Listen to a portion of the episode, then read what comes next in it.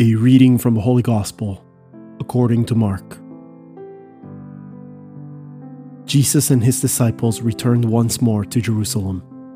As he was walking in the temple area, the chief priests, the scribes, and the elders approached him and said to him, By what authority are you doing these things? Or who gave you this authority to do them?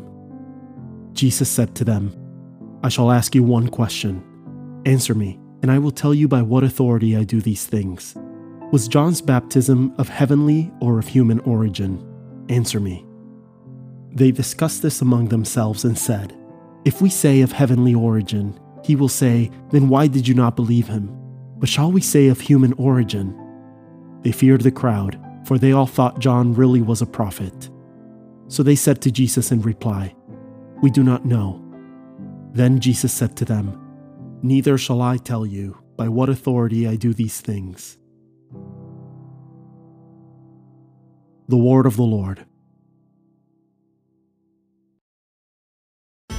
The Daily Gospel is produced by Tabella, the number one free Catholic app for parishes and groups.